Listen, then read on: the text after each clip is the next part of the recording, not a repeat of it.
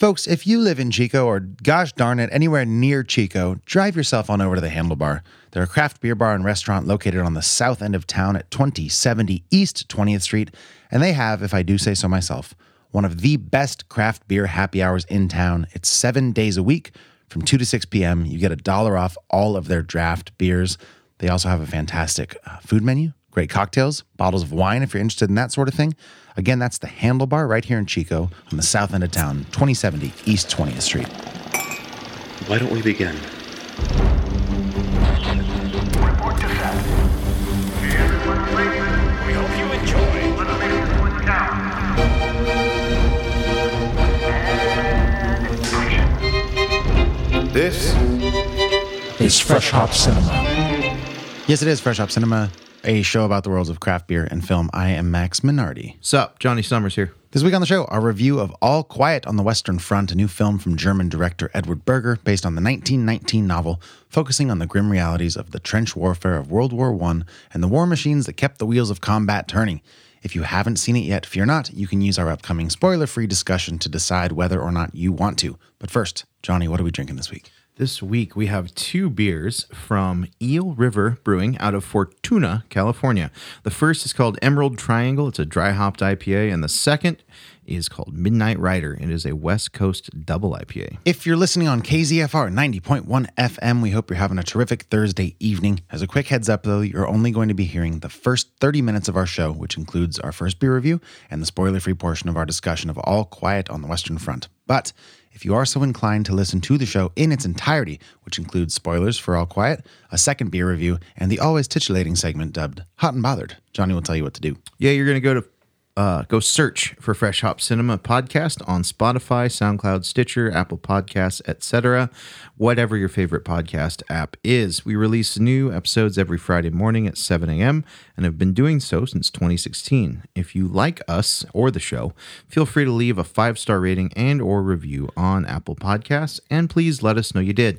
To hang with us on the social medias, search Fresh Hop Cinema on Twitter, Instagram, Letterboxd, or Untappd or just head over to our website, freshhopcinema.com. And if all that's not enough, you can also support our show with your hard earned cash on Patreon. It's a way for uh, you to support us on an incremental uh, basis based on our episodes that we release. You can give us one to $10 per episode. And in return, we give you fun peeks behind the production curtain. We do bonus episodes. We do bar hangs here in town, which technically are available to anybody in Patreon. So I know we got some people from out of town. You're welcome to drive here. We'll buy, we might even buy you two beers if you come that far. Um, and we do all sorts of fun stuff. We just had a bar hang a couple weeks ago, which was a blast. Um, scheduling is not going to work out this month to have one, which is a bummer, but I promise we're coming back full swing in December. We will drink and be merry.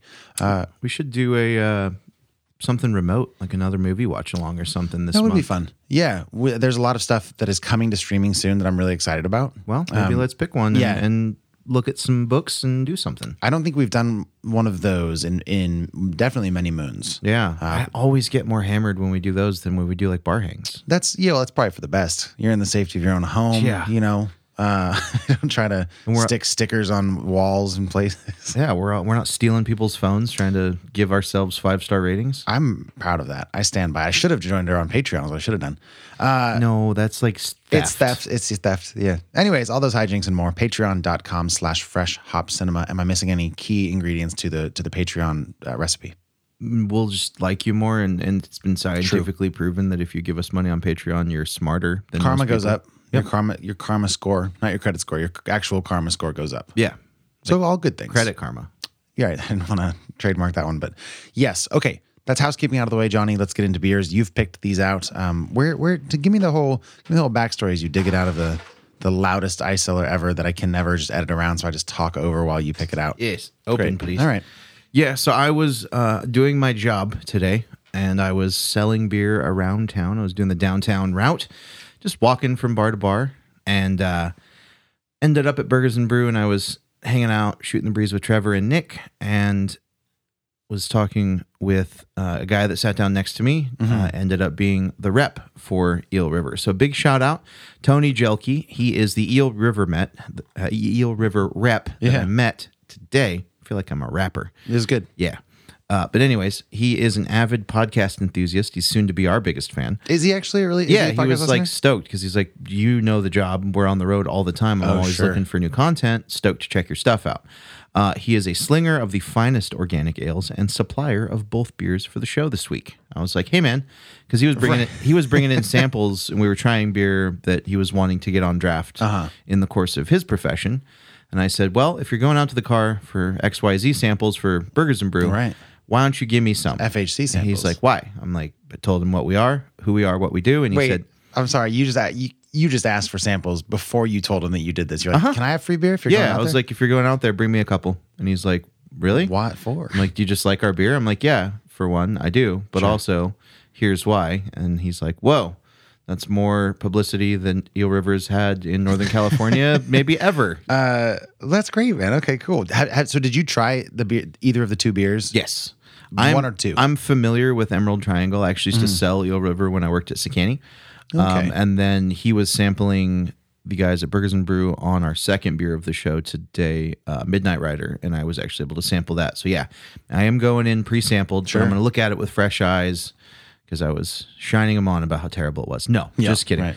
Uh, but yes, I did try that. I've had this before. I'm stoked because I don't think we've ever done anything of theirs on the show. We Oh, might have no, we- done, dude, we have. Uh, it was a Thor's hammer. It was Thor. It was the Thor movies, episode Yeah. 49. It was Ragnarok. I don't know why I know it. And right after that, we did a 49 and a half. And I can't remember why I remember that either, but I do. All right. And I don't know if that's sticking out. We can find out what our scores were on those beers, but for better or for worse, I do remember we've done it. Yeah, wasn't it Thor's hammer and Odin's raven? Oh, you're saying the beer was called Thor's Ham- Hammer? Yeah. Maybe. I recall Was that one we- like a huge yeah. barley wine? Yes. Is that that? Yeah, maybe, dude. So, anyways, they, it's been many moons, and uh, I mean, no, it's literally been, I think, four years. yeah, so it's time. It was very fortuitous that I ran into to him Fortunatus. fortuitous. Hey, All right.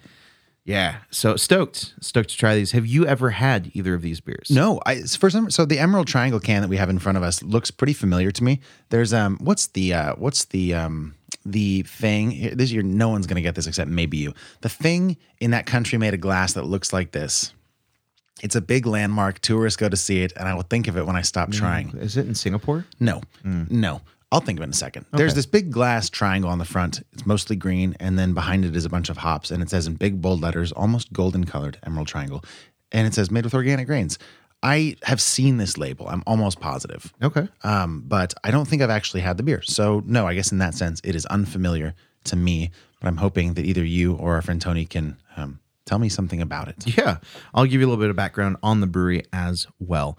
Uh, Eel River is America's first certified organic brewery. Not true? Yeah. Well, I guess it must be. It's on the internet. Yeah.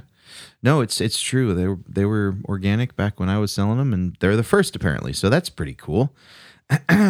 uh, Eel River Brewing Company.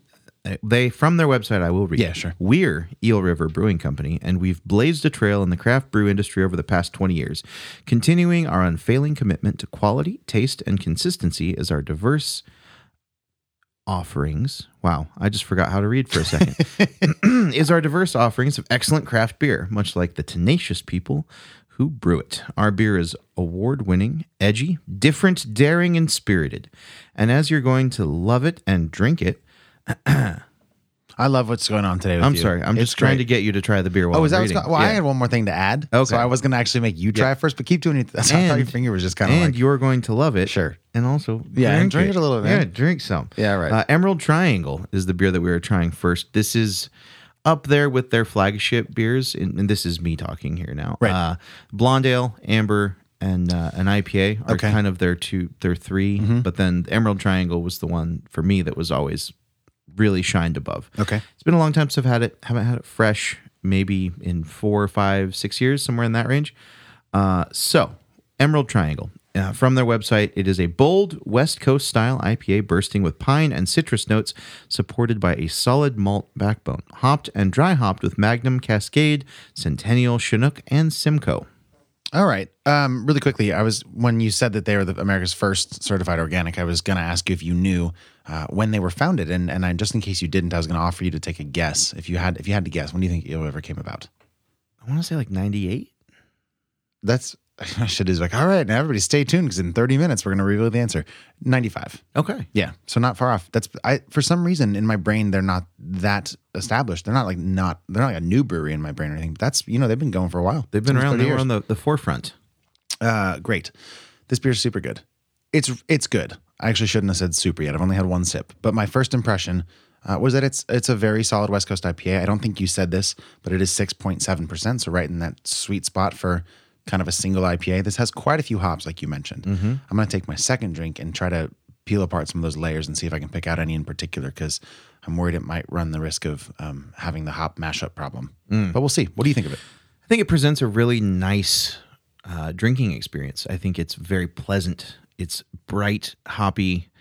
It's punchy. It's got malt, but a lot of beers from that era, you know, from breweries that started in the late '90s, uh, have a habit of putting too much malt in their IPAs. And I'm happy to say that this one is very well balanced, and the malt is not overbearing.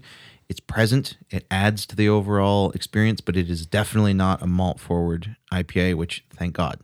Uh, I like it. I think it's a really solid West Coast. It's a great everyday beer. This is something that I used to have around all the time uh, back when I sold it. Uh, and I think it's a very worthwhile thing to go for if you're in the mood for just a very traditional, upstanding West Coast IPA. Agreed. It's super bitter on the back burner. Um, more so than just your average West Coast, I think. I agree with you. It's not malty. It's not heavy either. I'm almost wishing there was a little bit more oomph to the body. It's it's not that it's drinking thin necessarily, but it, it feels like it's leaving a little bit to be desired for me, to the point that that bitter end comes in kind of strong. Uh, but I'm enjoying it so far. And to report back, I have not noticed necessarily like a muddy mashup of hop flavors, which is good. That's good. because I was worried about that. Anytime we get over like three hops in a beer, I'm like, all right. Start to get a little worried. Yeah, you also to some extent need to justify why you're doing that. Um, just to to list the hops again, they were they were Magnum, Cascade, Centennial, Chinook, and Simcoe. I'm not as familiar with Magnum. I might look up sort of a flavor wheel for what to expect there, but Yeah. no, I, I read the list and I saw your your skeptical pachyderm Well, eyes yeah. kicking nice, dude. Okay. Um, yeah, it's good.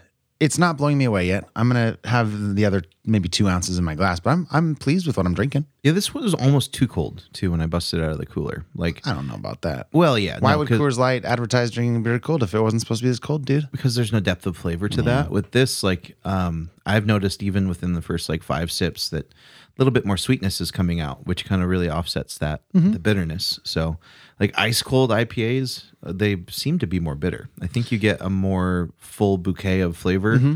uh, as they're, you know, I like ice cold beers, but I think if you're going to really evaluate it, it should be slightly warmer, like in like the the 48 to 52 degree Well, range. You can appreciate what I'm doing then with my glass at this second. You- you- just I don't, know, I don't. You describe it. Your cup in the cup. a little tiny cup, so I'm just kind of holding it in my palm. By the way, call back to a thing that I thought was a good idea back in the day, and, and still think it's great. We need to trademark or, or sorry, patent a cup that has a built-in thermometer Mm.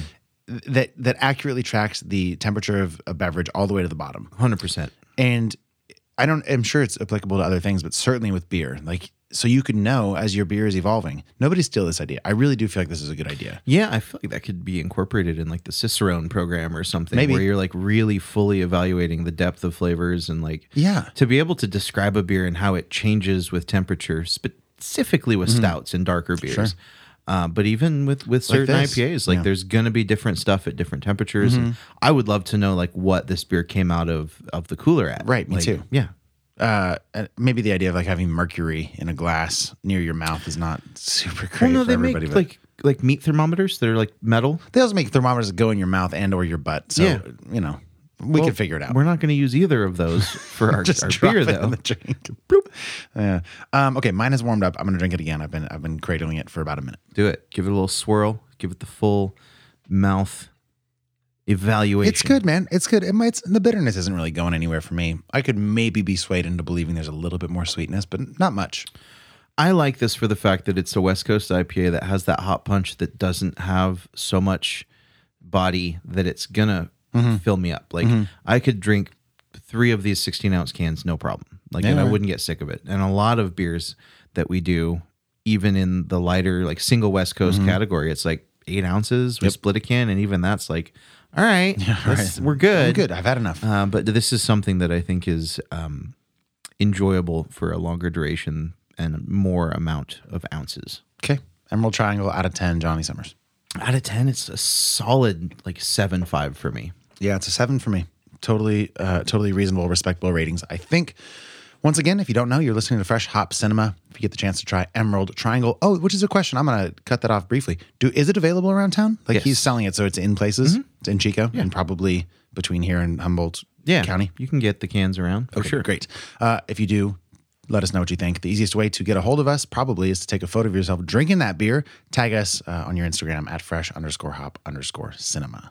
Yeah. Do you think we got Emerald Triangle wrong? Do you think we got it right? Or do you have a beer that you think we should review or a brewery that you love that we've never covered? Maybe it's your brewery. Maybe. Well, message us on Instagram. We'll drink your beer. It's not hard. If you want to give us free beer, we will drink it and review it. Scout's honor. We will give you that. It's a service we provide. Uh, so send an email or, like we said, an Instagram. Uh, email us at fhccast at gmail.com and let us know. And hey, if you like the show, don't forget to leave us only five star rating reviews on Apple Podcasts. It takes two seconds and it helps spread this here holy gospel. Up next is a trailer for this week's movie, All Quiet on the Western Front. But do not worry, there are no spoilers in the next segment. Jawohl! Congratulations, Private Baumer, for going to the front. A dead man walking. You stand here on the threshold of existence. Remember this moment. It is a great moment. For in years to come, you will be judged based on what you dare to become today. The Iron Youth of Germany. My friends, we are fortunate to be alive at a great time. Your deeds will be the water nourishing the growth of a strong and noble root. Stand still and listen up, Leiderman! The Kaiser needs soldiers, not children. I am certain that I will see most of you again soon here at home. Your sword returned to its scabbard with honor and respect. A cross crafted from iron proudly displayed upon your chest. However, take heed of this. In the darkest of hours, let me assure you it will happen that prior to an attack, you will harbor doubts. But this is not the time to concede to any mental weakness. Any unsteadiness, any hesitation is a betrayal of the fatherland. For modern war is like a game of chess. It is never about an individual soldier. Our only care is for the entirety of the body. You have the chance to earn the right to wear the uniforms you have been given. And by going to the front line in Flanders, we'll pierce the enemy. And then you will, in a few short weeks, finally march on Paris! Our future, the future of Deutschland, lies in the hands of its greatest generation. My friends, that is you, you see! Therefore, off to the camps for the Kaiser, God, and the Fatherland! Well, if you're just joining us, you're listening to Fresh Hop Cinema, a show about the worlds of craft beer and film. If you're listening on the radio waves of KZFR 90.1 FM, you're only going to be hearing the first half of our show on the radio today, right now. But if you want to hear the whole thing, go subscribe to Fresh Hop Cinema on Apple Podcasts or wherever you get your podcasts. It will be available to stream tomorrow morning at 7 a.m. So at the end of this, if you just can't get enough of me and good old Max, Go have a listen. What you just heard was a trailer for All Quiet on the Western Front. Right, which is a film that in America first screened at the Toronto International Film Festival in September before releasing on Netflix at the end of October. It's a World War I era story based on a novel of the same name, which was written in 1919. If you're shaky on your history, that's just a year after the war had ended. And the author, Eric Maria Remarque, wrote it after having returned from the front lines himself, which I didn't know.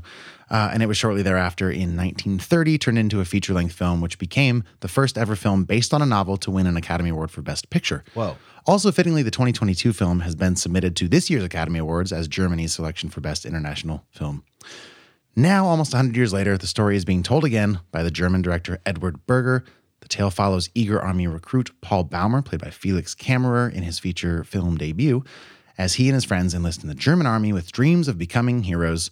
He, alongside millions of other soldiers, soon find themselves on the front lines, and we, as the audience, get to spend the next two hours and 27 minutes with Paul as he fights for survival. Now, some things about that plot description might sound a lot like another World War I movie that came out recently, that being Sam Mendes' film 1917. Uh, it could also sound like a lot of war movies in general when you think about it. There's been no shortage of films in Hollywood over the last hundred years or so, attempting to proclaim the glorious tales of battle from the perspective of a would be hero. In most of those movies, by the end, the good guy wins and the bad guys have all been killed in fun, blockbusting ways. And herein lies the distinction between those films and All Quiet on the Western Front. This movie makes no attempt to glorify the atrocities of war. It's a staunchly anti-warm film. Anti-warm? It's a very cold movie. That's not untrue. Anti-war film, uh, contrary to the famous Francois Truffaut quote that says every film about war ends up being pro-war. Maybe war is not my word today. Edward Berger, true to the source material, makes every effort to shine a light on the gruesome realities of trench warfare in World War I, the nature of war itself, and has absolutely no problem pointing the finger at who's to blame. Johnny, what do you think of this? I thought it was big. It was gray. It was very dystopian, and it pulled no punches uh, in regards to the grim reality of war, particularly trench warfare. Uh, I enjoyed that it was a very pragmatic film. It it felt felt like it took a very honest look at you know war and the machines that keep those wheels turning, mm-hmm. and just very raw and honest and personal. There were no heroes in this movie, which I loved. There were no villains. There were no heroes. It was a very personal film about war and soldiers and the implications of that in people's personal lives and you know, it had an agenda, but it didn't feel like it had an agenda because I think we can all universally agree that world wars are not good. So it felt like it didn't really need to push that in a way that was heavy handed. I personally, and I want to hear your take on this, I loved the score of this. There was these deep, like synth drops that happened a bunch in this movie, and it really just shouted out like this Orwellian dystopia. Love It- that, It yeah. just sunk me into such a vibe of like it felt past and it felt present and it felt future all at the same time. And it was conveying these universal messages of death and despair and war and you know politicians pushing war and warmongering soldiers pushing people onto the battlefield when they themselves are in a chalet eating and drinking and smoking. And there was this great dichotomy in that and it was very thought provoking very sobering and told from a perspective that was uniquely un not un-American but not Not American, American, yeah. which I think is refreshing when it comes to war movies because there was no hero and it was not a quest for glory Mm-hmm. it was it was honest and I really really liked it Give me an out of 10. 8 9 8.9, just shy of the nine. Let me jot that down really quickly here. 8.9 for Johnny Summers. Here's what I think. I think ultimately, number one, I like this movie a lot. I also really liked 1917. I didn't mean to set that up as like the the most offensive pro war movie. I think we can have a candid discussion about movies that are very much certainly from an American perspective kind of touting the the glories of like the American hero fighting against the nameless hordes of um, at least in the last 20 years like Middle Eastern men, that sort of thing. Um, and this movie does not do any of that, which I really love, and neither did 1917 it was more brutal than I was expecting. I watched it today, um, just you know, just casual Wednesday. Didn't quite know what to expect.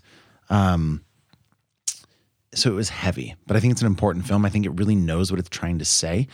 I think some of those messages come across a little heavy-handed, particularly with stuff um, when we get off of the battlefront and and see kind of behind the scenes of high command and most of the people there really literally do have large mustaches that are basically being twirled most of the time. But as heavy-handed as that is, it's a it's I get it. Like great, just hammer us over the head with it. It's it's crazy. So many people died. This movie ends with some statistics about World War One, and it really hits home.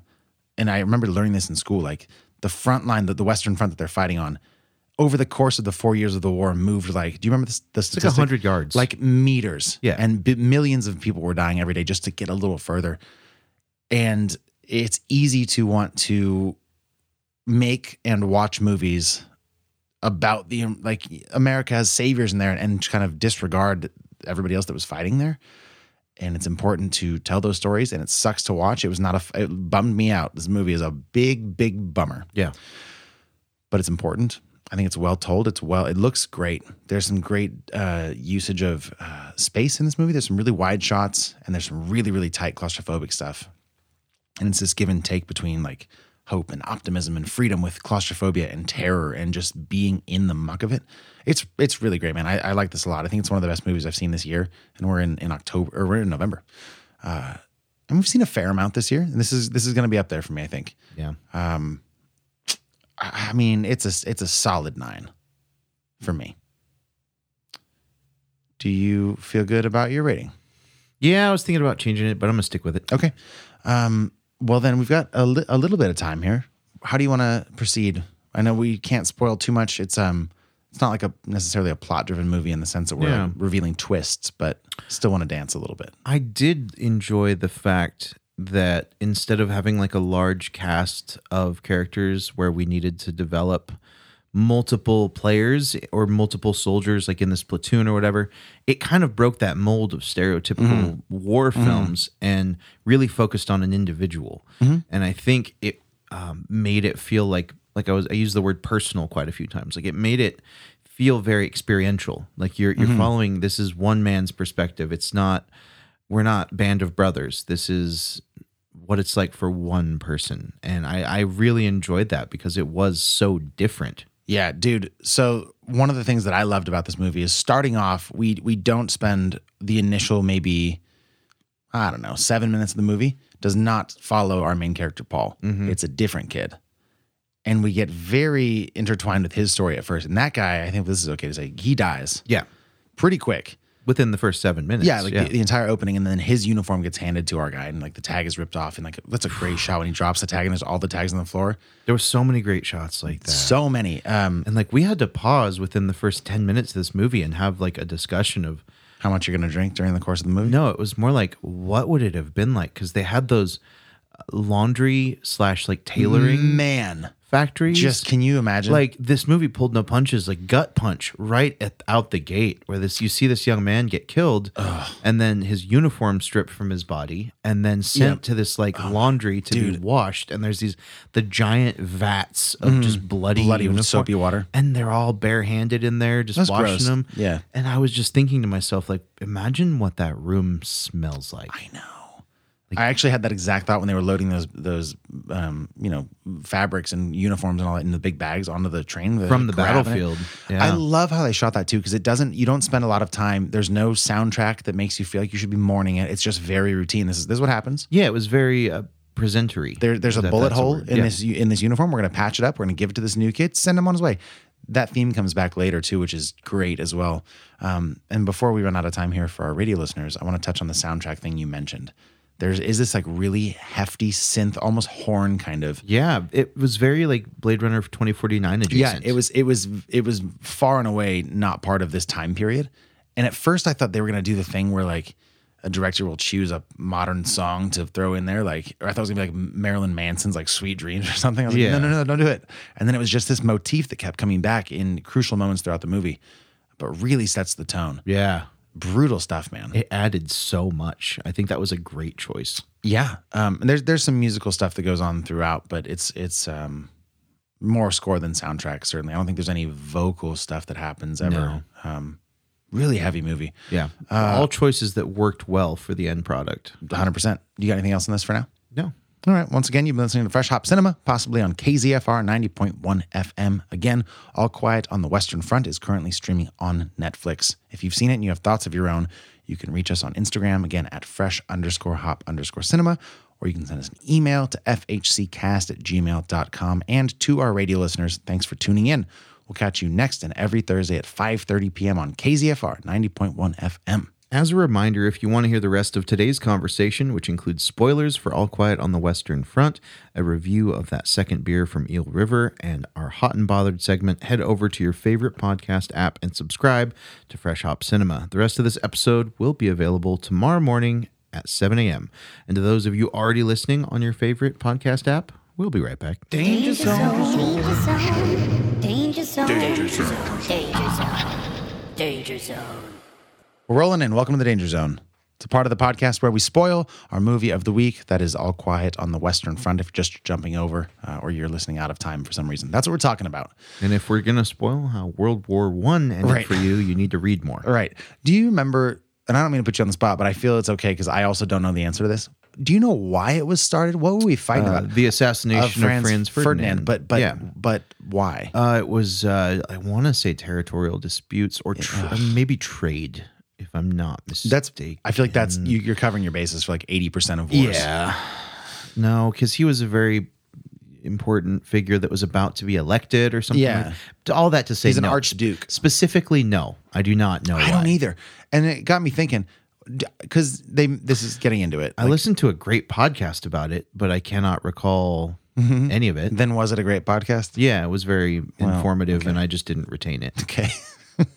um, this movie hits you over the head a lot with who's sending these people to their death. Mm-hmm. But I think awesome. It's maybe not the most, you know, artistic or or suave way of delivering their message, but I, you know what? Fuck it. These people should be indicted and Yeah. pointed out. Well, and, And- and nothing about these times or this combat was suave or slick. I mean, it was a very Yeah. blunt force uh, era, like, Sure. politically and warfare wise. Yeah. Um I can't I think I was gonna just start talking about that whole the theme of of sort of rich, wealthy wealthy kind of um, people that are very detached from war sending people in. Right. I don't know why the war was started. The people fighting the war don't know why they're doing it. There's like, you got to go. And in the case of our main character, it's like, I'm to achieve glory. And immediately it's like, I think one of them says, like, this isn't what I pictured. Yeah. Yeah. And you had these moments of their, you know, from signing up and joining, their whole training was basically here's a uniform, here's a gun, Right, go. get in this truck, which is again breaking the mold of stereotypical war movies that we know. That Mm-hmm. Yeah. status quo of there's going to be a training montage. You know, you have Yes. to go through basic and then you bond with all your people Yeah, in your troop. yeah. And no, and and in this world war in this Mm-hmm. encounter, it was very hey, we need more bodies at the front. We need more cannon fodder, essentially. And it was really shocking because they're on the truck, like in the back Yes. of a truck, going to the front "Oh, line. we're there." Like learning how to clean their guns. Yeah. Like it was I felt so bad for them so quickly. Dude, and in that scene where they are signing up and they're getting all their gear, it's shot from like a bird's eye view a lot of the time. And we're just like, look at all of these, what are they, 18, 19 year old kids? Yeah. Just going and and, And excited oh, about it. And made worse by the one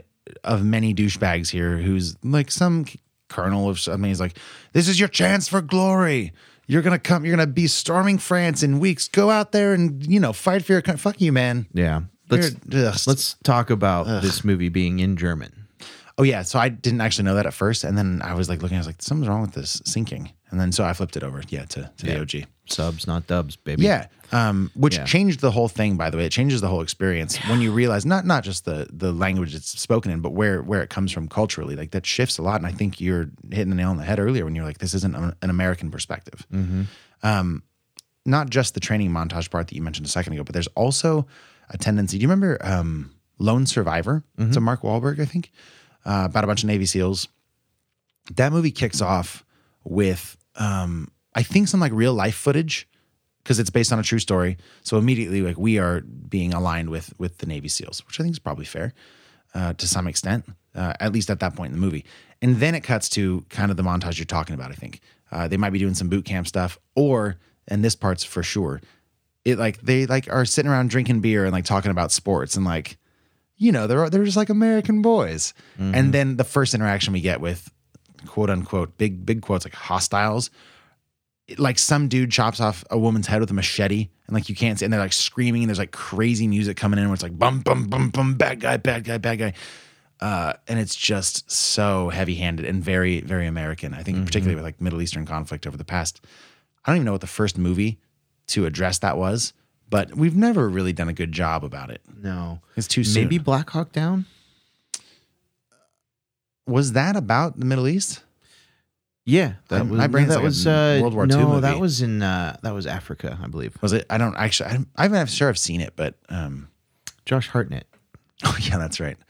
Um, anyways, so it was really refreshing for me to be able to reset my brain. Like, oh, we're like we're potentially telling a very different story. Yeah. My dumbass also didn't realize it was World War One at first. I Mm. thought it was World War Two, and then I was like, wow, a World War Two story from the German perspective. I can't imagine how I'm going to be on their side, but let's see. Yeah, that's a different movie for sure. I get why why there's no director from Germany that's made that movie yet. Yeah. like, we're the good guys.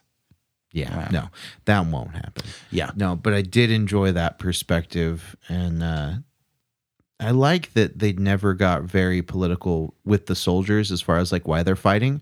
Like, Mm-hmm. there wasn't once in this movie any German soldier really proclaimed to know why they were killing Frenchmen. Like, No. you know, it wasn't really, and that level of you know ignorance at the front line kind of was another factor in this whole thing. Yeah. and it was this whole war machine. It's literally just yes. You don't know why. It's it's wild. Mm-hmm. Like the more I think about this, the crazier it seems. We're they're literally both sides are just throwing people at people, mm-hmm. and they're just banking. Like I guess the more people, whichever side has the more people is going to win. Let's I guess throw more people Let's just it. send them. And there's so many scenes in this movie where people are hiding in a trench, and then somebody higher up is like, "Go," and all the soldiers are like, "I guess we got to go," and then die, die, die, dead, and they just keep doing it. And I, I can't. I'm. Can't, God forbid I'm ever in that situation. I don't know what I'd do. I guess I'd go. I probably everybody goes. I'd probably go. Well, yeah. I mean, I would later, die immediately. Later on in the film, they shot people that didn't want to go. That pissed me off. That ending. We'll get to the ending in a minute, though. Yeah. God, that made me mad. Um, there's a scene that I really loved. Um, there, it's like they're not on the battlefield. They're kind of in between battles at this point, and it's our main guy and another guy sitting on a toilet, which is just a board with a hole over like a six inch Trench? splashing everywhere. I assume. Um, but our not main character cannot read, and he got a letter from his wife, so so Paul reads it to him, and it's this really sweet letter at first, and then we find out that his son is dead. He knew that it was like his infant boy, so his wife is going to the son's grave to read to him because he always loved that. Made me so sad. Read to him. Read. to- I Um, yeah. heard read redo him. no read read to her her deceased Yes. son at his grave while her husband's off fighting in this war. Yeah. And at this point in the movie, like you've seen so much. We, we're going to talk about like the visual gruesomeness of this too, because it's not just like guys run to the trench and then the camera looks at the sky and there's a bird flying overhead. It's very visual. Um, but after that letter is read, the guy's kind of fantasizing about like, you know, like, this isn't so bad. Like maybe I can just stay here with my comrades and we can sit around eating potatoes during the war. And I like that they explored because he, he has some more time too that we get to know him. But they explore like it's not there's these quiet moments in this movie where it's not just throwing people and watching murder like you explore the psychology of of kind of why some of these men are there and why this guy maybe doesn't even want to leave like it's better than going home to this nightmare that's happened with his son i don't very complex emotions this movie tries to tackle i think does a pretty good job Yeah. And it makes it way more thought provoking than the average, totally which is so so nice, so Yeah. refreshing. um there's a great scene how familiar are you with return of the king Somewhat. you'll know the scene. There's a scene where where Faramir is charging into battle because the orcs have taken over, and Denethor, his dad over in in in Gondor, is eating food. He's like eating tomatoes and they're like popping and Oh, really yeah. gross. You know this scene? He's like shoving in his mouth, and then it's like interspliced with with the horsemen charging. There's a great scene here where like the battalion's marching to the front lines, and then there's like this elaborate fruit and cheese spread that the people on the train are eating, and it's like I was like that's a that's a Lord of the Rings nod right there. Mm-hmm. It's not, but still um, the the counterpoint of like the absurd brutality of just these men marching to their deaths, and and the elegance and extravagance rather uh, of the people who are like the ones that are like, I'm a born soldier, but I just missed my time. I'm I'm a soldier though. Believe me. Yeah. Oh, this cheese looks good. Are these croissants fresh? What a ugh. Little nods like that are great. They're so on the nose and like obvious, but I just I love it. Like yeah, point point the finger at them. I love it. exactly. Okay. Um, where are we going? What do we want to talk about? Can we? You mentioned something about like before we started uh, about you know war movies, um, conflict, not being a pro war movie. Like, is there anything else we haven't talked about there that you wanted to mention? Well, I mean, it was it was really blatant with its not pro war themes. Um, the lack of heroes. There was there was a lot of that. Very personal, very gruesome, very very violent. Um, yeah, even by like war movie standards that I've seen, it was it was up there with the violence. Like way more violent and visceral than 1917. I would say For sure. Yeah, Yeah. 1917 had a lot more uh, emotional connection with the characters. That's the whole thing, I think. yeah, Yeah. Mm-hmm. like and you're so invested in following, and then like the situations they're in and the violence that happens feels Yeah. so palpable and like just you're so much empathy is invested. Yeah. With this, it's a little bit more detached. Like you, I never really, I like the perspective was always of them as like kind of nameless soldiers, even though we're following one person. Yeah. It never delved deep into his emotions. That's true. And I, but you said earlier that they don't have like a whole montage sort of thing. We're following kind of the one guy. Um, but there's kind of a crew that forms, and slowly but surely those guys die. Yeah. Um, and they all have little things that make them recognized, like the kid with his glasses. Um, I think those are nice touches, uh, especially because n- as those people die off, you focus on like, oh yeah, we never got to know him or him or him. They're just all dying. Yeah. Uh, very effective in that way. Yeah, it's it's a very in your face display of just like potential being thrown away. Yes. You know. Yep. Um, and there was one scene late in the movie. We're kind of getting towards the end here. I would say um, there's a suicide in this movie. I literally jotted down in my notes. I wrote, I don't like the way he's looking at that fork. Yeah, it really caught me off guard, and it was you know there's so much death in this movie, Yep. and for one at the end to kind of come out of nowhere and really shock and have such an impact. It was- hits you, right? Oh, it hit me hard, dude. But then the camera cuts to that dude, that other guy who was laying there, who's just like still eating his soup, He took the soup from the guy that which is what we have been like the whole time. We've seen so many people die. Mm-hmm. We were eating soup all movie, and then one guy that we kind of we barely know, but kind of that still gets us. Mm-hmm. Yeah. the whole thing. and then another injured soldier two beds away grabs his, took his soup. took his soup and is eating it Yeah. and watching him die. Yeah, He's like, well, he wasn't gonna. Yeah, I want. Yeah, he didn't need it. Yeah, just yeah, such a raw movie. Like it really does strip the viewer down to kind of a, a raw, just painful like scab of existence It's by the end. It was, it was, and it, it sounds like we're not endorsing that anyone should watch this movie at all. But I think I've, no, no. I've I think quite the opposite. What do you? Oh, I see what you're saying. Yes, we we do. Even though it sounds like we're discouraging you, you have to watch it. You don't have Yeah. to watch it. It's a very powerful, but but not fun movie. Not fun, but good. Like you said, Great, like yeah. important. So important. was a word that comes up necessary um and quite frankly accurately anti-war Yeah. There's a scene that I think is the epitome of, of the anti war sentiment here. And it happens on a retreat. All of the German folks are retreating, the Frenchmen are advancing. And both of our, our, our main character and a, and a Frenchman who looks to be trying to attack him fall into this little pit and it turns into a scrabble. Our guy ends up stabbing him like six times in the chest. Mm. But the other Frenchmen are still coming, so he has to hunker down. And over the course of like, it's got to be like a three minute scene. Yeah they did not hurry that That guy is coughing up blood. It is also being loud. So then our guy like shoves mud in his mouth to make him be quiet and then like tries to scramble away, but then is forced to like sit and watch this guy suffer. And then like tries to help him at the end because he remembers like th- look it's and then we realize like it's they're just people. I think it's one of the first times we've seen the French. Like for the first hour Yeah. of this movie, we don't even see anybody. Dunkirk, Nolan is great because like you I don't think you ever see the other side. It's just like this presence. Mm-hmm. And this movie builds so much tension in the first hour by like you know there's bad guys, but it's not showing us like some savage other that we're supposed to be afraid of. We just know that there's a threat. yeah and it was never even framed as a, bad guy enemy it was more True. just there's like an opposing force Well, by the people that are telling them to go out, they're definitely bad guys. Like you got to go fight your enemy. Basically, yeah but on the front lines and with all No. the perspective we're dealing No. with it's never villainized No, but I also think it's it's very telling the moment we basically the first encounter we have with an enemy turns into this moment of real humanity, and he's like, ugh, which makes it all more all the more tragic when at the end of the movie they send them back out to like take advantage of the last fifteen minutes before a truce. Yeah. Ugh, that guy's speech, the way they shot that, whatever, that worst, he's such a douchebag. Mm-hmm. Biggest mustache of all in the movie, actually, with his stupid dog and his. He drank wine, by the way, at that field. He, like, did you say he like drank his wine and like flicked the rest of it on the ground and like filled up his cup again? Just like the most gluttonous, disgusting. Mm-hmm. Yeah. What a terrible person. Yeah. Anyways, he's giving this speech like, "This city belongs to Germans. You're gonna go out to the front line and take them again." And they shot it from like a low angle shooting. It was very Hitler looking to me. Yeah. like it was. It was reminiscent of a lot of photos you'll see of like Hitler preaching to a bunch of people. Mm-hmm. Very aptly so. I think. yeah How did you feel about the the culmination, the, the conclusion of this movie with our main character I think it's how it has to end. Yeah. Yeah, like like that was that was the final piece of the no heroes. Mm-hmm. no, it's it's Puzzle. it's yeah. It's every yeah. It doesn't matter. war is death, war is misery.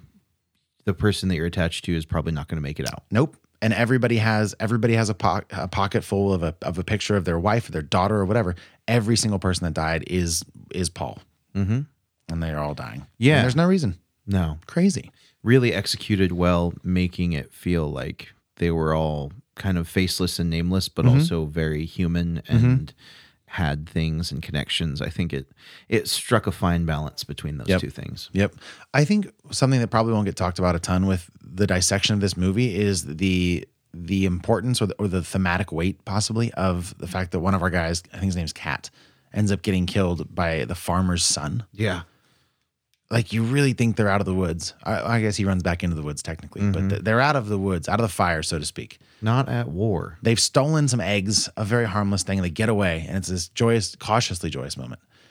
And then the kid who sees his father fail to kill his enemy mm-hmm. picks up his dad's gun and follows him in the forest and, and basically kills him. Mm-hmm. Tough, man. Yeah. And it's just it's it's I think it's a testament to how strong the the perpetuation of like of violence and the narrative of violence is amongst I think it's handed down from somebody Yeah. the the one dude in high command is literally says like my father like he says I'm a soldier. My father fought three wars. He never says like I've fought ever. Mm-hmm. He's like I've just missed my time, but he learned from his dad like that's what you should be. You should be a soldier.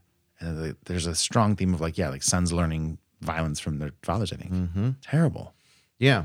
Committing violence just because it's what's passed down. Like we Yeah. have to break the cycles and Yeah. Yeah, there was a lot of allegory there, and like you said, it was a very heavy-handed at times, but necessarily so. I Mm-hmm. mean, this movie, the old movie, the book, it seems like it all had a very clear and singularly minded message, and Yeah. um, some punches don't need to be pulled. Yeah, man. And I think there's an interesting discussion to be had about the portrayal of violence in certain types of films. I love watching people murdered in John Wick. It's so fun. Yeah, It's fiction, mm-hmm. though death is real. They're shooting. They're not. It's not like they're shooting robots or something. Like those are people. the The problem with a lot of war movies that are based on on real events, nonfiction war movies, is that a lot of them glorify that. They make they make human beings' death a spectacle, an entertainment, and like there's slow mo shots of like the hero winning. And I really admire this movie for not taking that route.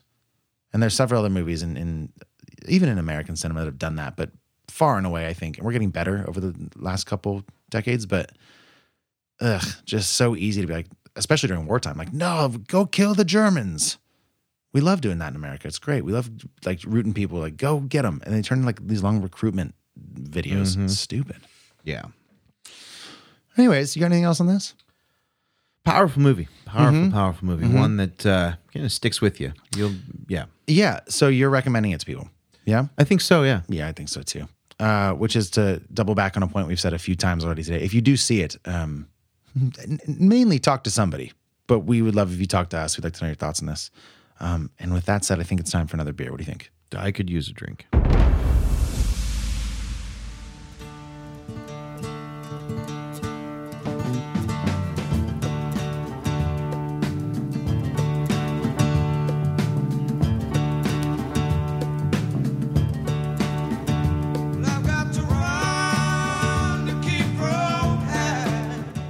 Johnny, what is beer number two? Midnight Rider. A song that I was not aware of, by the way. Yeah, I love that tune. That's weird that I educated you on a song. that shouldn't happen. Uh, Midnight Rider from Eel River Brewing Company is a West Coast double IPA that's 9% and 85 IBUs. Dear God. That's right. From the website, we read Midnight Rider is a bold and bright West Coast double IPA brewed with organic grains. When you're bound to keep on riding, you get that reference now. I do it actually on the can. It started with two lines from the song too, but I guess they didn't put that on their website. Ah, they should have. I know. Uh, read me that when I'm done. Uh, when you're bound to keep on riding, it's high gravity with resinous, fruity hop notes from Citra, Idaho 7, Mosaic, and Amarillo hops. And a little tidbit from our guy that I got the beers from. Tony? Yeah, the um, I want to say album cover. The the beer label, Yeah, uh, is actually like a mid '80s Toyota truck filled with Costco storage bins, smuggling weed down from the mountains. Oh, that's kind of fun. Yeah. So I mean, uh, that whole area is you know the Emerald Triangle is the three counties that Oh, are. I see. yeah.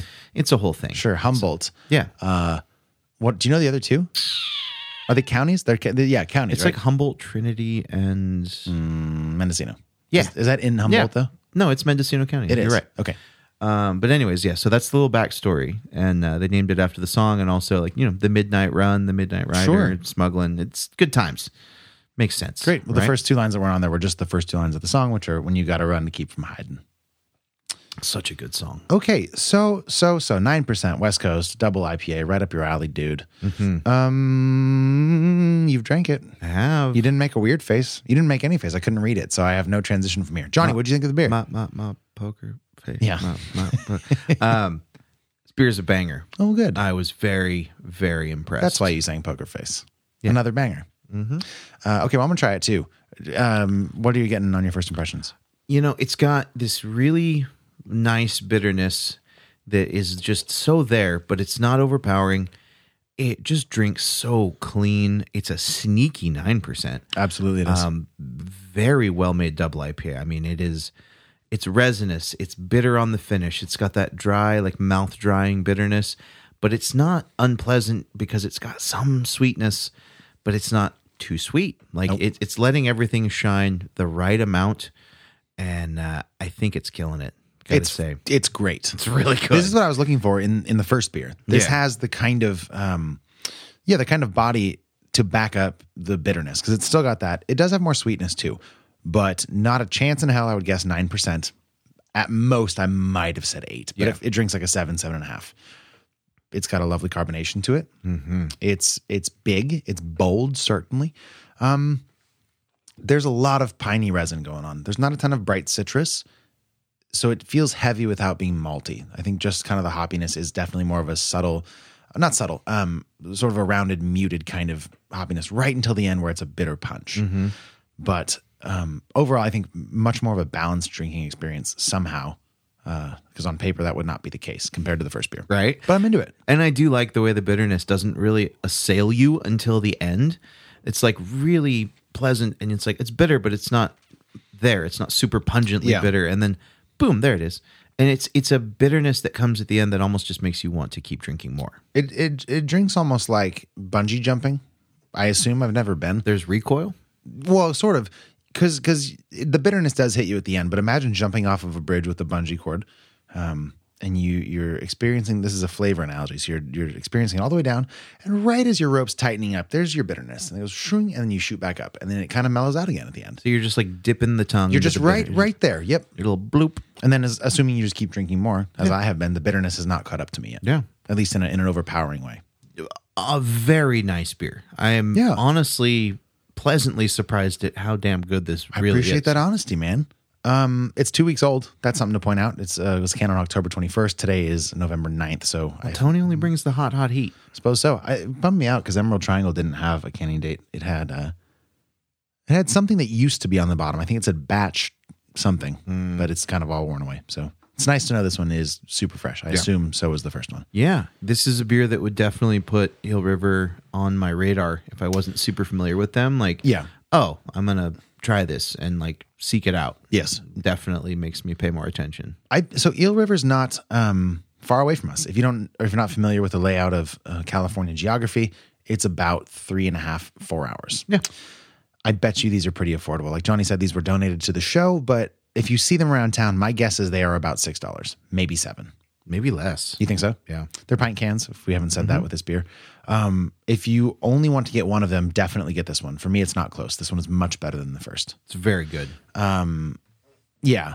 And I think definitely I would recommend people try this one. If you're a fan of big boy IPAs, big girl IPAs, big hefty IPAs, try it. I like it a lot. Pretty rarely do I find an IPA, particularly of a West Coast variety, that I will push for. Um, that is like, you know, I think stands above others when it comes to, well, whatever the case might be. In this case, um, cleanness, cleanliness. cleanliness. I don't want to say that because like that's not what I'm trying to say. It's an extra clean clean drinking experience. Um, Yeah. With with from basically from fart fart fart to end. Hey, man. start to end. uh, yeah. So I I think definitely try to find it. I, I would like to get another one if we could. Yeah. if I could. I'm gonna go get one. Is what I'm saying. There you go. Other people should do the same. It's actually not in the market yet, but Oh, it's okay. coming When do you know? within the next month. Okay. So um, it'll be around. we're gonna follow up with our friend Tony, Mm-hmm. and we're going to find out when that will be. And if you're curious, uh, reach out and we can let you know. Um, definitely when to get them and possibly where to get. Hundred percent. Okay. Uh, I was I had a revelation while you were speaking. Mm-hmm. Uh, this beer reminds me so much of one of my favorite Sierra Nevada beers of all time that was discontinued called Hop Bullet. I loved Hop Bullet. Tell me this doesn't have major Hop Bullet vibes. it's too heavy for Hop Bullet. yeah, but Hop- it, but it has like a very similar profile. If you don't remember, and as long as I'm not conflating two beers, Hop Hop Bullet. I am conflating two beers. Sorry, let me readjust. That was discontinued. Yeah. Oh man, I loved Hop Bullet. Yeah, I know, right? What's the one with hop oil that I used Hop to love? No, it was a different one. It was pretty short. I think Hop Bullet replaced it. Hop Hunter. Yeah, I loved Hop Hunter. It was around for like a year or two, um, and it was much brighter than this. Hop Bullet, on the other hand, was eight percent, Yeah, it maybe was a eight point big two, old double IPA. Um, very akin to this. Yeah. that's a great one. yeah, for sure. This has huge Hop Bullet I, vibes. I would say Sierra Nevada's Hop Bullet was slightly mustier, slightly dustier, slightly Mm-hmm. Earthier. heavier. Yeah, more more more of a more of a heavy blanket on top of your palate than this. this one's way. this one's uh, way brighter, more floral. yeah. sure. Um, I wish there was a little more citrus going on. I like. I want. I you're saying brighter, but I, I want more bright flavor. The body is very light and bright, even. yeah. But I want. I just want a little more punch. Um, and a little bit more of an assertive flavor stance from a particular flavor. I want more citrus. I like how smooth it is. And I do it's too. Not I do too. Like nothing. I like that that it is subdued and it's not like nothing is punching out. Like, I mean, maybe just put some lime juice in it. I'm not doing that. Well, No. Then? no, All no. right. Look, y- no, you can't do that. You got at least in terms of a discussion for rating the quality Yeah. of the beer and preference. You can't be like add Skittles to the bottom. no. At the very least, I think we both agree it comes down to preference on this. Mm-hmm. Um, I would like it to be a little bit more citrusy, and I still think it's very good the way it is. Yeah, I like it. I love the smoothness. Uh, no real sharp edges. I love the level of bitterness to sweetness. It's very well put together. I would agree. recommend two thumbs way up. Um, do you have any other thoughts on Midnight Rider, or should we give it a rating? Well, I think you should drink it. And for me, it's going to be like an 8 3. Okay, eight three is a great score for me. Man, it's a nine. It's Yeah, a boy. good beer. Uh, let's maybe sip on this as we uh, as we transition into hot and bothered. Do you got anything else? Uh, no, let's do it.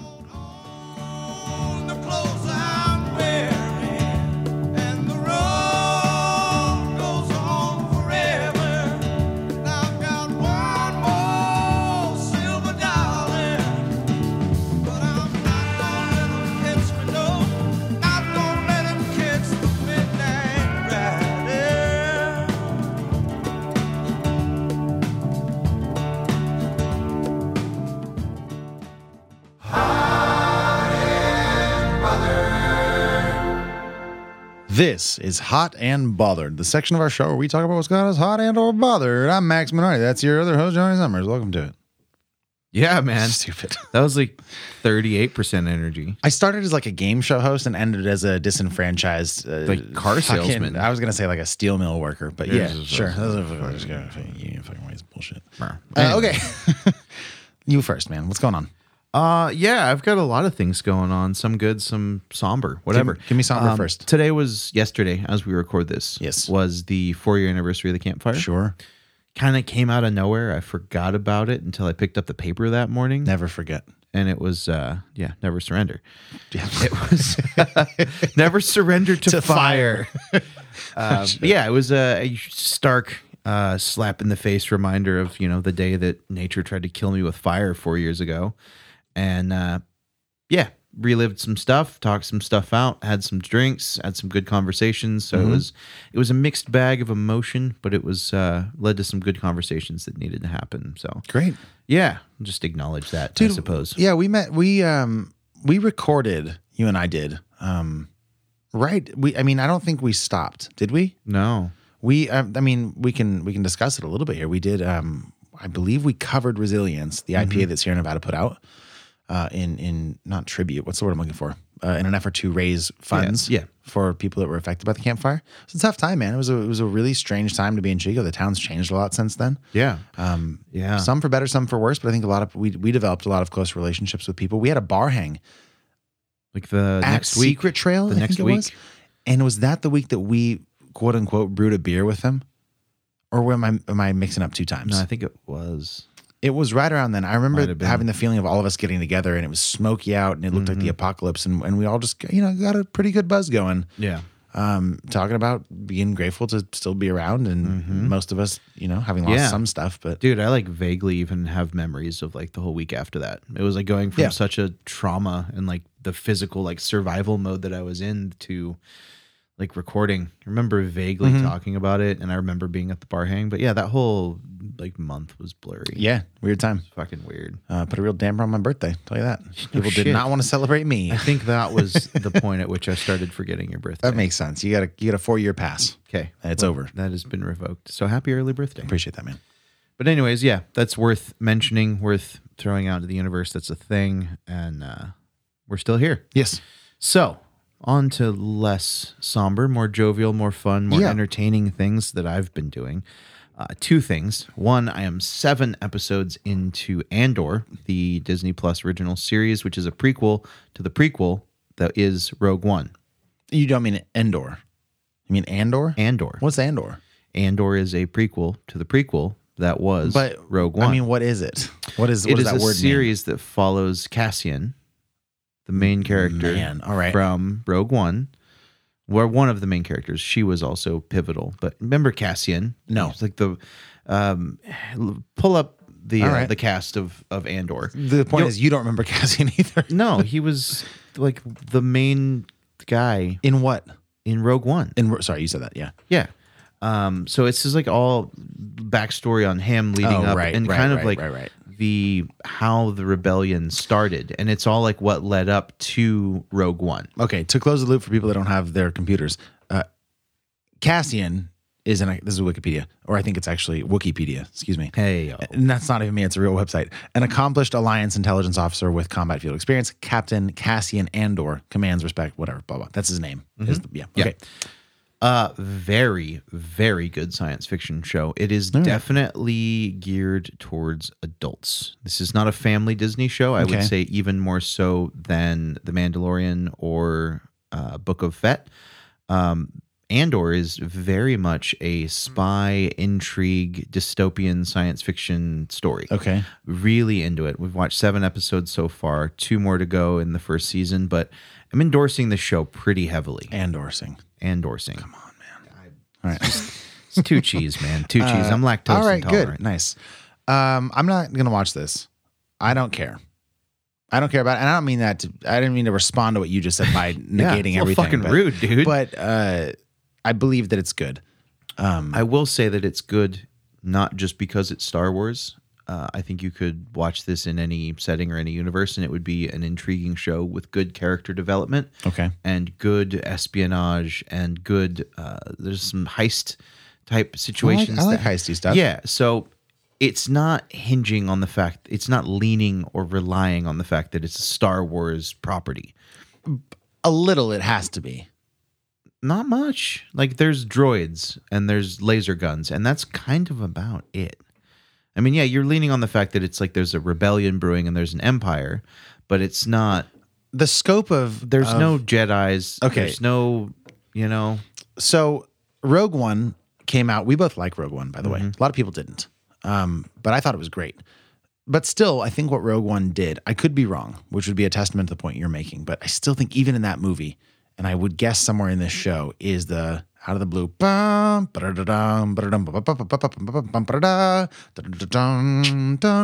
Does that happen or no? Not once. Cool. Okay. Um, then great. I, I mean, I, I like the nostalgia associated with Star Wars, and I think like getting to see some of that again is cool. Um, but I'm over it at this point. Like it was cool for some of the the new trilogy, awesome. It was fun to revisit that and like really soak in Star Wars. But if it's doing its own thing and it happens to be in that universe, great, better, I think. Yep. I'm just a bigger nerd than you are. Well, I'm not sure if that's true. I just finished my 28 hour audiobook on high fantasy about vampires. So Well, no, it's it's a not all. It's not a book about high fantasy. It's a high fantasy novel. I guess I guess you win this. That's true. So I think that's worth. I like high fantasy books too. Yeah. So I told you to send me a link, and I well, haven't. I'm gonna do it now. So while you tell me Um, about your other things, yeah. yeah, hot. The other thing is, fucking quite frankly, the, like I almost didn't come tonight. well, I'm you're- so glad you did. Me too. So is everyone listening. Me too. You're lucky I'm here because today is like my Christmas. Today is the day that the new God of War game dropped. Okay. God of War Ragnarok, the sequel to simply titled God of War, uh, one in a long series of God of War games, most of which happened in uh, ancient Greece. In case there was any debate still up about who's the bigger nerd, I think you've won. And this one actually is a sequel to God of War. And uh, if you're on the PlayStation side of existence, uh, I don't think it's no. It's always been a PlayStation exclusive. Anyways, um, it's on PC too, right? I'm pretty sure it's a PC. Game. Okay, that makes sense. But it's not on Xbox. No. So, um, yeah, God of War was one of my favorite games all time, for sure. I replayed the whole thing, just finished it three, three nights ago uh, in anticipation. And since then, I've been playing it for a couple hours every night, trying to 100% it before the new one comes out. What kind of? What do you mean 100? percent Is it is it like a side quest kind of game where there's like oh, yeah, different it's, uh, it's an open world It action is? RPG a la Skyrim. I thought it was a linear kind of thing. all of them have been in the past. This Ah. one can be linear and very follow the path, Mm-hmm. But once you get to a certain point, you open up this area where you can travel to different places Uh-huh. and open up the ability to quick travel. And there's side quests all over the place. There's lots of things you can do outside Sweet. of the main story. All right, cool. So it's a lot of fun. Really digging it. It's like, God, it's like Borderlands meets Skyrim without guns. That sounds fun. Yeah. Yeah. Have you? You haven't played it? At I'm all. familiar. I've played like I've no, but a little. Like I've played it. I swear I've played it somewhere. Yeah. Is it on Switch or any of them on? Oh, you know what it is? Here it is. Do you want to guess? You played it on like No. no. Um, Kratos is a character in a game. Super Smash. It might be Super Smash. It, It also is. might be Mortal Kombat. I think he was in both actually. I've played him in both of those. All right. So like I know he's got his like chain chody sword knife things. Yeah. Which are probably cool in the real game, but in, in those games he seems kind of lame. Yeah, they're much cooler in the real Sure. game. Uh, and in the newest iteration, it's actually uh, he's living in Midgard, so in the realm of of uh, Odin, Uh-huh. Yeah. Loki, Thor, Sure. all those that. those homies. Um, and like first twenty minutes of the game previous, he actually does combat with uh, Balder, one of the sons of Thor. Baldur. Yeah. Yeah. Really good stuff. All right. And uh, I am such a nerd. In this one, Yeah, go. he's got a giant battle axe that looks exactly like the one that you have. And it, I have a battle axe. yeah, your big axe that you I have, a big axe. Yeah. No, I I've held it. How big is it? Oh, that's my little axe. Your little axe. Yeah, it's a good yeah. size axe. It's a fine. Yeah. I want that We don't have or to something like it. But It's a anyways, great axe. That axe was imbued with the power to return to him when he throws it, a la Thor's right. hammer. Yeah. Combat engine in this is fucking fantastic. I bet. It's so fun. Yeah. Uh, so, anyways, that sequel came out, and I will probably be done with it by next week. Let's be real. What's the gameplay time look like for something like that? Uh, Just if, like the if you storyline. simply hammer out storyline, I've heard anywhere between thirty and seventy hours. That's a big difference, variance. dude. Yeah, that's what I'm saying. I've been told to avoid spoilers and review videos at all costs because Yeah. very pivotal. Sure. Um, So I'm guessing probably in the area of forty hours. Do you have 40 hours of free time between now and next week? Gonna make it. Okay, I'll remember that next time you tell me you can't watch Minuscule Valley the, the Lost I already Nights. watched I it. know you did. We got to talk about that too. Uh, I not- already talked about it. No, Yep, I'm sure that's not right. I reviewed it in one of our last three episodes. No, you didn't. Yes, sir, I did. I don't think that's true Okay, because I edit these things, man. I don't think that happened. dude, it wasn't hot and bothered. We'll find out. Mhm. Someone will maybe tell us. I don't know. Maybe not. Um, But anyways, Okay. I, I I'm gonna play the shit out of it. I already have like my Saturday until 5 p.m. blocked off. nice. All right. Oh, you start. You start early. You don't plan like the end of your night. You go. You have plans Saturday night. Yeah. Gotcha. All right. Uh, anything else you got, dude? No. All right. That's I all. have. Well, I mean, um, yeah, but no. Sure. I have three things. Uh, one, because I already mentioned it, is an audiobook that I just finished, was recommended to me by my friend Jules. It's called Empire of the Vampire by an author named Jay Kristoff. I have it on audiobook because I drive a lot, particularly this past week. Um, it's it's I think it's like 28 hours. It's pretty long, but it's high fantasy about a world where the sky has turned dark and vampires have started uh, sort of taking over and breeding and creating half breed people um, that are known as Pale Bloods. And some of those Pale Bloods have become part of an organization called the Silver Saints, including our main character, Gabriel de Leon. What do the Silver Saints do? They fight darkness, dude. Okay. Like they evil? fight dark. Yeah, so they ha- vampires. They're half vampires. So vampires here are are there's been so many iterations of vampires, right? Um, this is the traditional sense of a vampire. They are like part demonic. There's there's a lot of like religious stuff here. Like like the Silver Saints are like there's a lot of Catholicism here. Okay. Um, and it's like it's like the power of God versus the devil sort of thing. And like the, the vampires are the devils on earth, and and then the Silver Saints are the conduits of God, and they get freaking tattoos with silver in the ink, so they glow when there's evil around. That's- it's super super cool. That's such a rip off of a book I read. There's a lot of ripoffs in in this actually series, quite a bit. But Shout out Dennis McKiernan all right, nice. Uh, and Sting from Lord of the Rings. of course, Sting. Yes, yeah. I'm glad you said from Lord of the Rings. Um now, did you think musician or wrestler? no, I thought. Oh, when when I think about Sting, Mm-hmm. no, I think musician. Okay, Do you think wrestler? A little bit. I think I, I, grew, think, I grew up watching wrestling. No, I think Dune. oh, Just for Chris. that's fair. Anyways, um, the the story is told through flashbacks. Gabriel is currently a not an old guy, but an older gentleman, and he's being held hostage by another vampire who is a historian. So he's getting his life's tale for his master.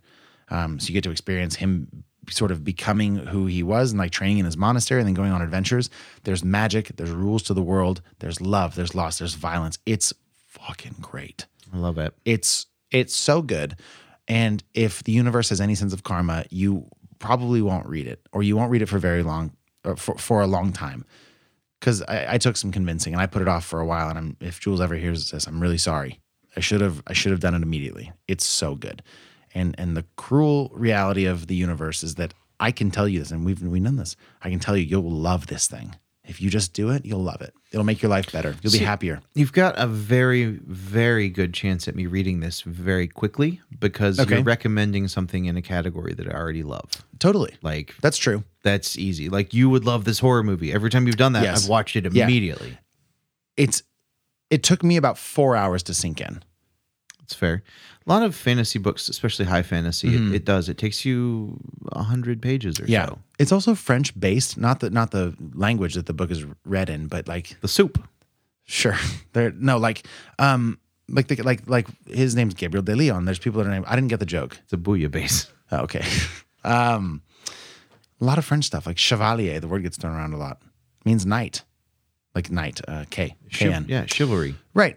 Um, which is crazy because I never heard that word before. And then when I drove to Spokane for this convention I went to, I met somebody whose last name was Chevalier, Whoa, which is to say I went to a convention in Spokane. that's the world coming together like a pair of. it was cheeks. awesome. Um, so that was fun. I don't want to talk too much about that, but I do want to mention on my way home, I went to this hot spring I've been trying to go to for years. Where they make oatmeal.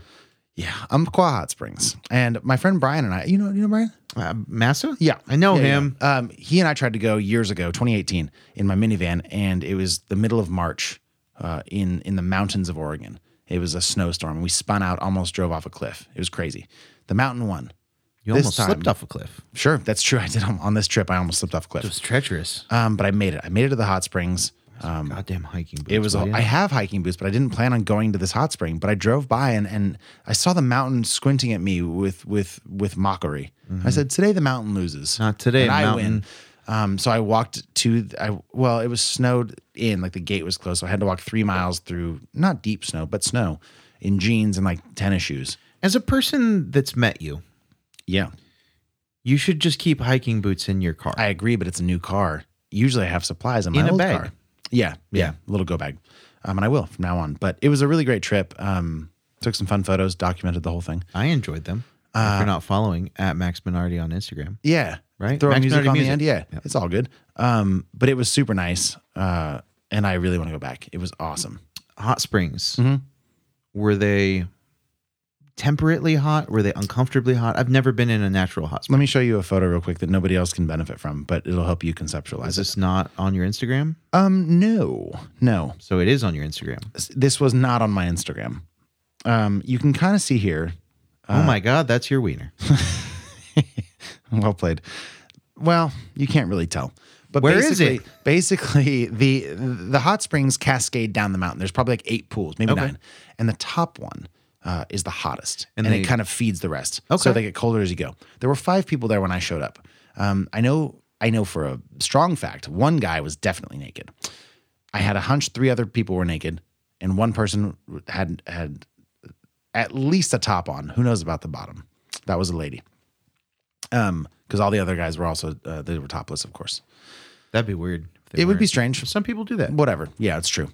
So, anyways, there was like two couples, and they were in their own pool. And they were it's like, if this is the top pool, there was one guy, and he was doing his own thing. It's like I can't go near him because it's like a quiet, serene place.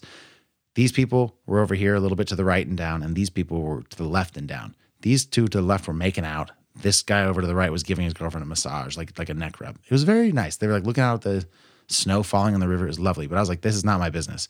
I had to go to the lower pools. And as I have mentioned, I was not, I didn't come prepared. So I, I had no option. I was getting in naked no matter what.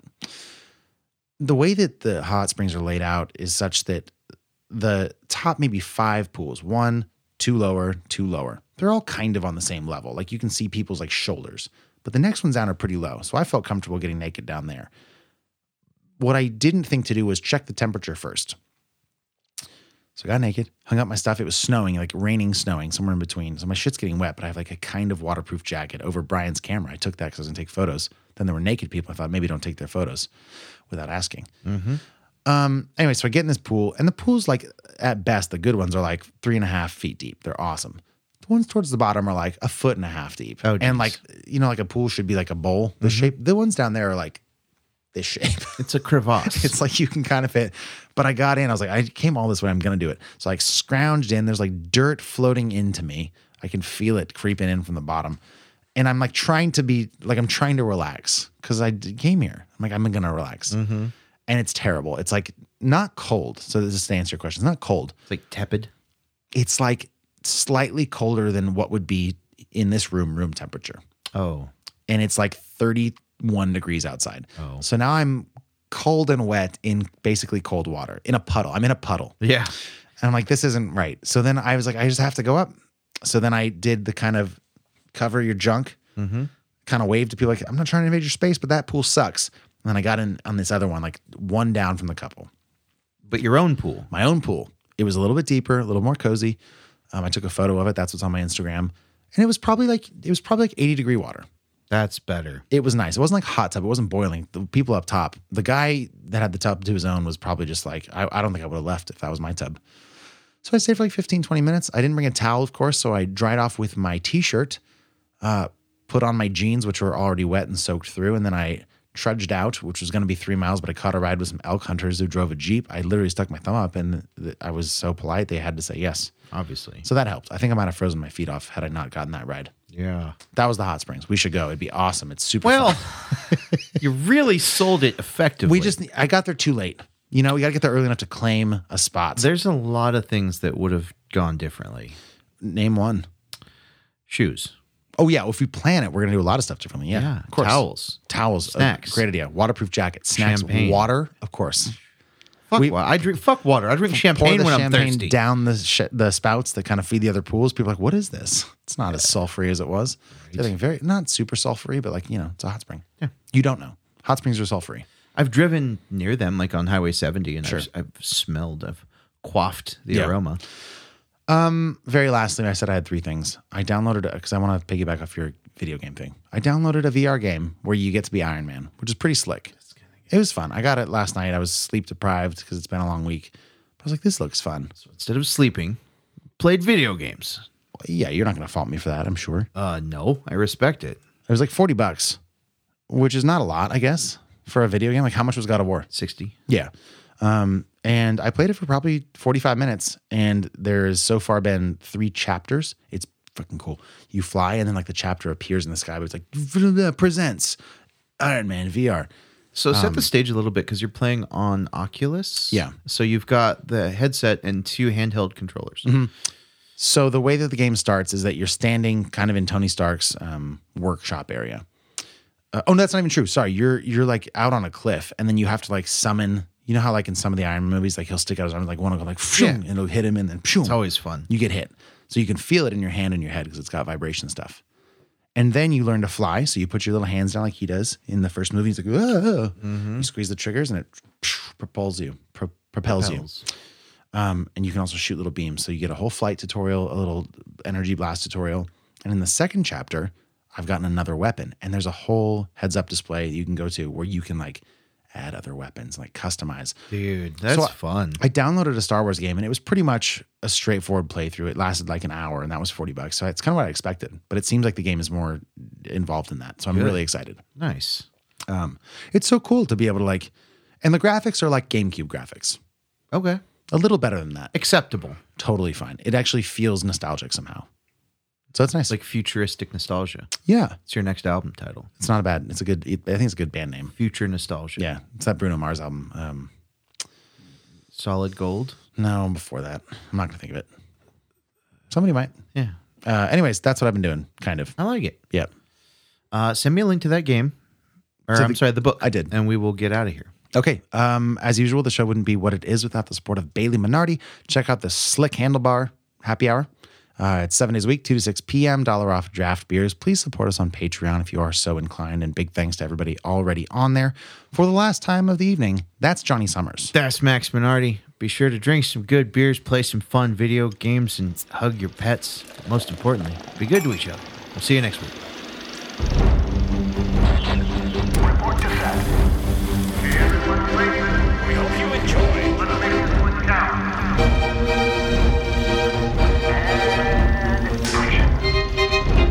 This is Fresh Hop Cinema.